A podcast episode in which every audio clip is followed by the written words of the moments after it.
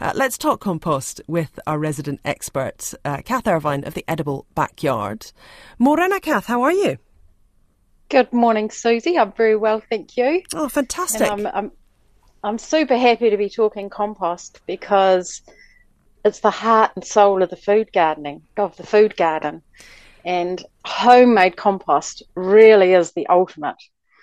And you can, the, the, the powerful thing about homemade compost that's very different from bought compost hmm. or the myriad of bought fertilizers you can buy is that it's full of life.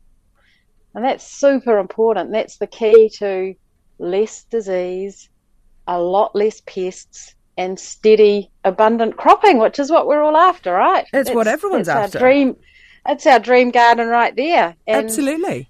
How do you all solved with? Oh, sorry. Go on.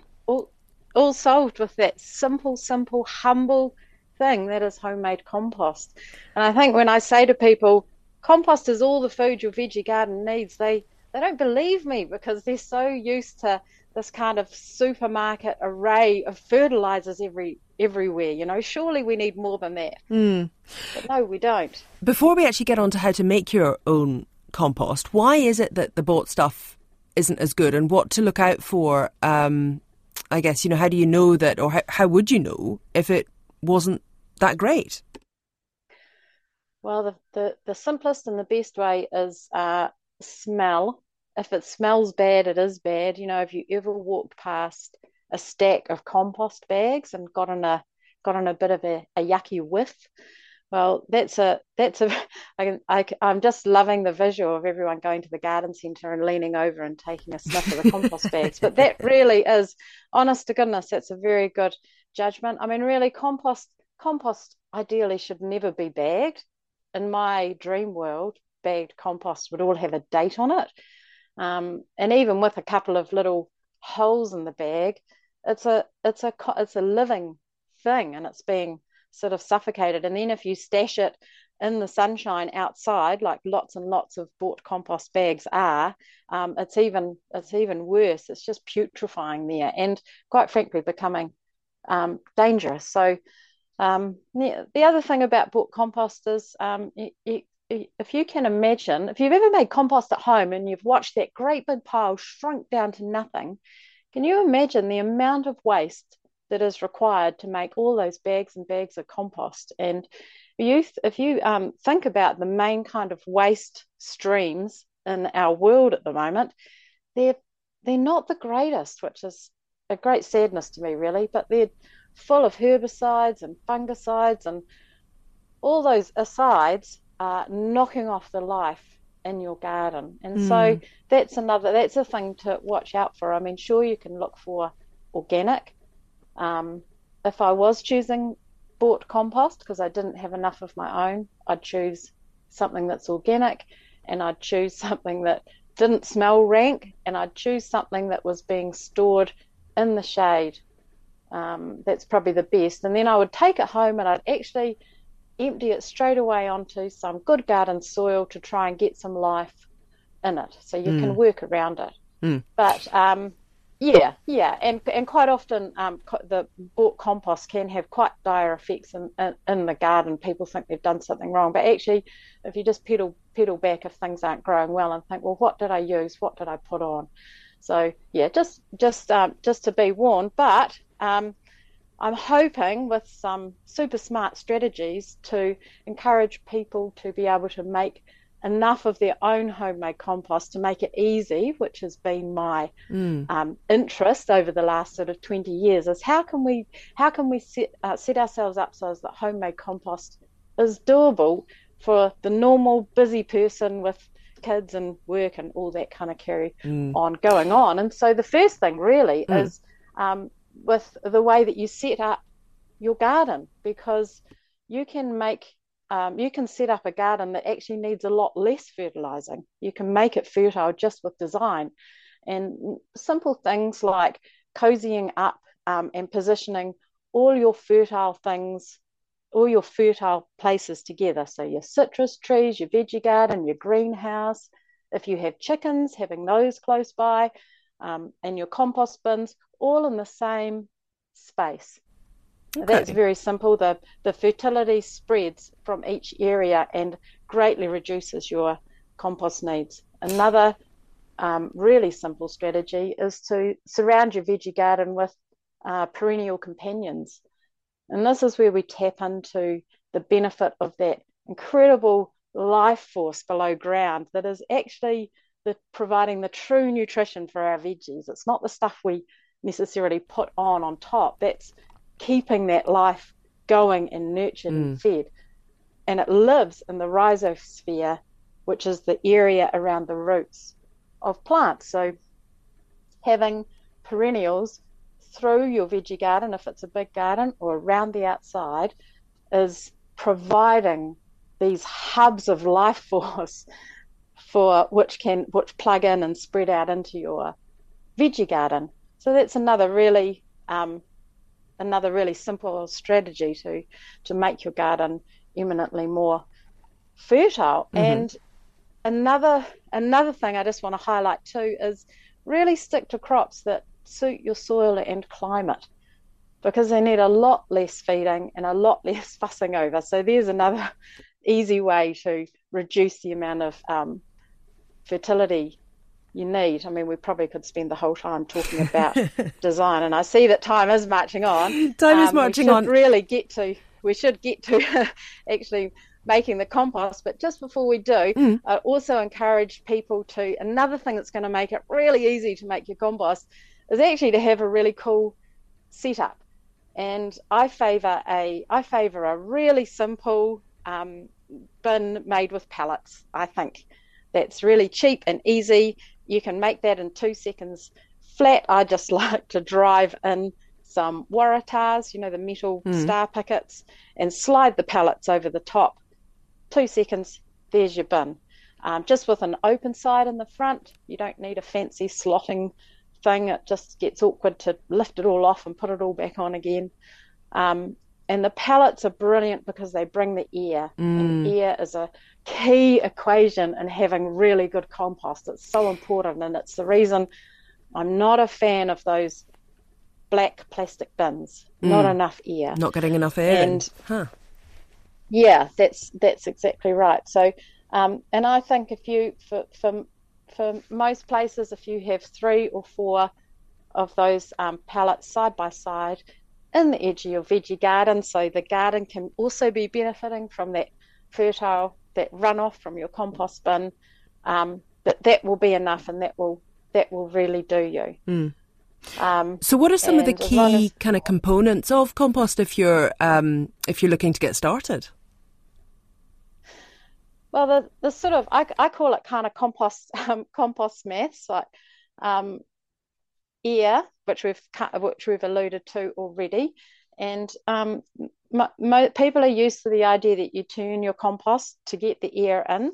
Um, so over the years, I've evolved to no turning because I'm really wanting this to fit into a busy person's life. Um, and it takes longer, but actually, if you set, if you have lots of air coming from your compost bay itself, and if you're using a lot of coarse, sort of dry matter in your compost itself, that also brings the that also brings the air, and that coarse dry stuff is the thing that is missing from nearly every compost heap I visit or I um, consult with people over. It's that coarse stuff. So that's really important for the air. And then we need to have a variety, a good variety of food in there. So you just think about your own diet that you eat yourself. It's the same with your compost heap. You want to get as broad a variety as possible. And really, the best thing to make the bulk of your compost with is your good old garden waste. It's a good balance of um, green green bits and stalky bits and nice chunky hollow stalks like your borages, coarse stuff, fine stuff. So we want to really mix up our brown stuff and our green stuff together. Mm. Um, and if you get, if you get if you have too much of the green stuff, you just end up um, squashing. There's no air in there, and you just end up with a putrefying, um, stinky, sludgy mm. mess at the end, which is a little disheartening. Um, and you and you do need and you and you just need to be kept barely moist So it's another thing that is um, it's good to have your compost bins right by the hose so that when you're watering the garden, you also just lift the cover on your compost pile and give that a little water mm. too as need be. And of course, watering the pile while you make it too, or make it on a rainy day, which is the thing that I quite like to that I quite like to do. Quite a lot so of questions start, actually come. Oh, on you go. Yeah, we've got lots of questions coming to, in, uh, but you you maybe are going to answer them. Well, should, well, can we? Yeah, can we go through just making making absolutely first, and then yeah. So I like to start off with a base of um, thin thin twigs, and actually thin twigs. I I always have a little collection of them by my compost bin just to make this really this really easy. And thin twigs, like you know, a diameter of one centimeter at the max or less. Um, a mix of fresh and dry is, is really great, but e- either or, whatever you've got is all good. Um, and just lay lay a nice layer because once again we've got that airflow coming from the bottom, but also the great thing about them is they is they inoculate the compost heap with the beneficial fungi that digest the lignin, which is all the tough fibers. So um, that they make a huge that makes a huge difference for the overall and overall and even breakdown. Um, so you start off with that, and then go round. And the way I like to make compost is to have a big old garden cleanup and just go. Just don't worry about cleaning up your garden until compost making day, and go round and um, any spent crops or anything blocking the pathway or mm-hmm. crops that are falling over top of other crops, all that kind of stuff. Do a bit of deadheading and just walk around with a wheelbarrow and chop everything into it as you go round.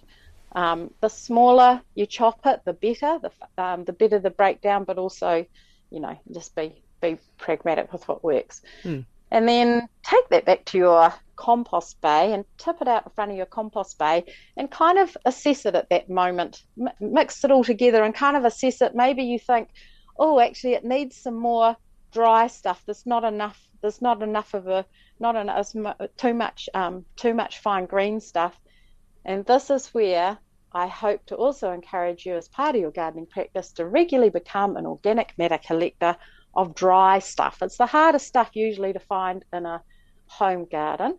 And I'd always recommend having a pile of a couple of different types of might be might be leaves, it might be hay rotting down, or whatever you're foraging from um, around your neighbourhood that's herbicide free, mm. um, piled up there so you can just sprinkle some extra stuff on top of that um, garden waste that you've um, spread out on the ground, and then mix it all together.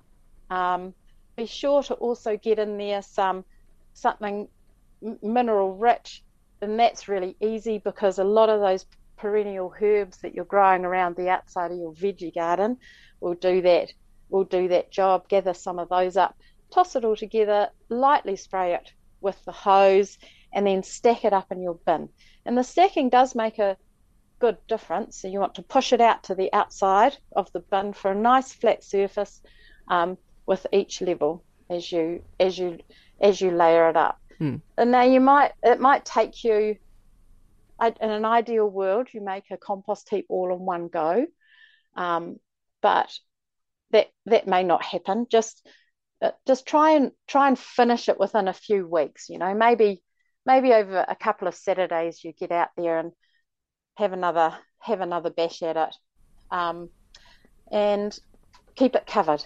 That's that's the that's the other thing that's really um, that's really crucial. Mm.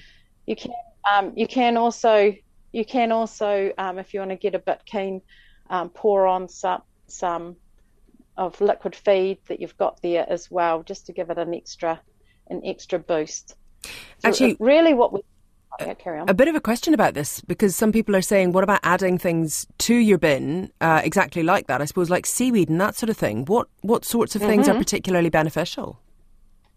Seaweed is awesome. Mm. It's absolutely fantastic, lovely mineral rich seaweed that can go in as your as that mineral component for sure.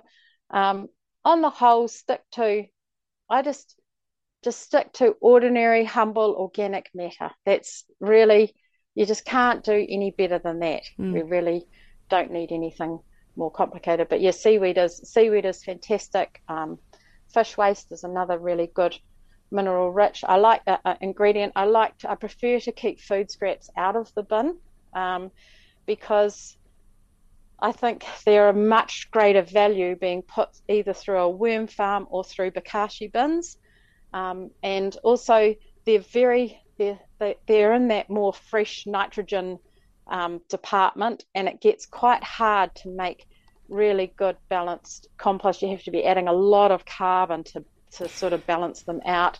And of course, there's also rats and mm. um, stuff that will be attracted. So, so, I prefer to keep them out. So, is this the sort of when you say food scraps? Is that every kind of you know vegetable peelings and all that kind of thing? That sort of stuff you say is not so much for the composting, but that should be going through the worm farm instead. Yeah, it, it is my preference on the whole. So. Mm um, to keep the food scraps out. It's it's not a it's not a golden rule, and particularly at this time of year, you might be doing a lot of preserving, and say you've got mm. you've just mm. made zucchini pickle and got an absolute heap of um, waste from that. Mix that through all your all your stuff for sure. But it's more that you know food scraps they're they're wet and they're dense and heavy, and it's like this. Making compost is a very sensory sensory thing. It's a it's a it's a feel that you um, get for it, and the end product you want it to be quite airy. You just mm. feel like, oh yeah, that's got some nice moisture, but there's some nice air, and it's not an academic thing. I think that's where I think that's the that's the tricky bit, isn't it? It's not like a definite rule, but I feel that I've I feel that I've spent a long time working on my compost information because I really want to get it clear and easy um, easy for people. So if you do want something a bit clearer, just hop to that um, easy peasy compost post on my mm. um, website, and that'll help you. Absolutely. Um, um, lots more questions coming in. This one from Anne, and quite a few people have asked both of these um, questions actually that she has. She says, What about paper, shredded newspaper, or printed A4? Yeah, for sure. Is that okay in compost? I, I just I basically think that all anything that can be composted to compost waste is the ultimate because then it's sort of bioremediated by this massive life force that comes into the compost pile. What a brilliant ending. I mean, it's the way that I'd like to go myself, I have to say. But I think paper, you know, we get a bit too worried about the, the inks and all that sort of thing. Mm. But the, the power of the life force to bioremediate all that stuff is absolutely massive. And it's got to go somewhere, right? Mm because there's there's no pl- such places away. So so you may as well um, you may as well compost it. I mean, I I compost my old clothes once they've segued from being good clothes to gardening clothes. They become compost. How do you do um, that? Um, do you just do you cut them up? Yeah, just you cut them up. Or some sometimes I use them as the cover over the as part of the cover over the bin, and I get left with a zip or or a bit of a waistband, you know. So um, it's, it's um, it's yeah, compost everything. Compost it's everything. So fun. So yeah, things like so um, you mentioned fish, but what about meat? Yeah, well, what about cooked just, food? It's just it's just organic matter, isn't it? You know, at the at the end of the end of the day, I mean, bokashi is the, the thing about bokashi buckets um, and is is that they deal with all those things really easily and turn it into a literally a, a, pickle which then you incorporate either into your compost or direct into your garden soil. And it, it, it just disappears because it's pre-fermented. Um, so that's a that's much more efficient to do to do food that way. Very quickly really um, we can put yeah. coffee grounds in. What about tea bags? Mm-hmm yeah once again i think if you if you're choosing to buy stuff but harsh isn't it if you're choosing to buy that stuff you're going they have to go somewhere susie mm. and i really don't think there's anything better than a compost heap for all that stuff mm. of course not not buying it obviously in the first place is is good Fantastic. get a teapot get a teapot and then you can just put the tea in, or the you know the, exactly. the tea into it. Oh, look, no thank you, Kath. It's always great to talk to you, and certainly you can get That's more cool. information on compost and all manner of other things to do with your garden at the ediblebackyard.co.nz.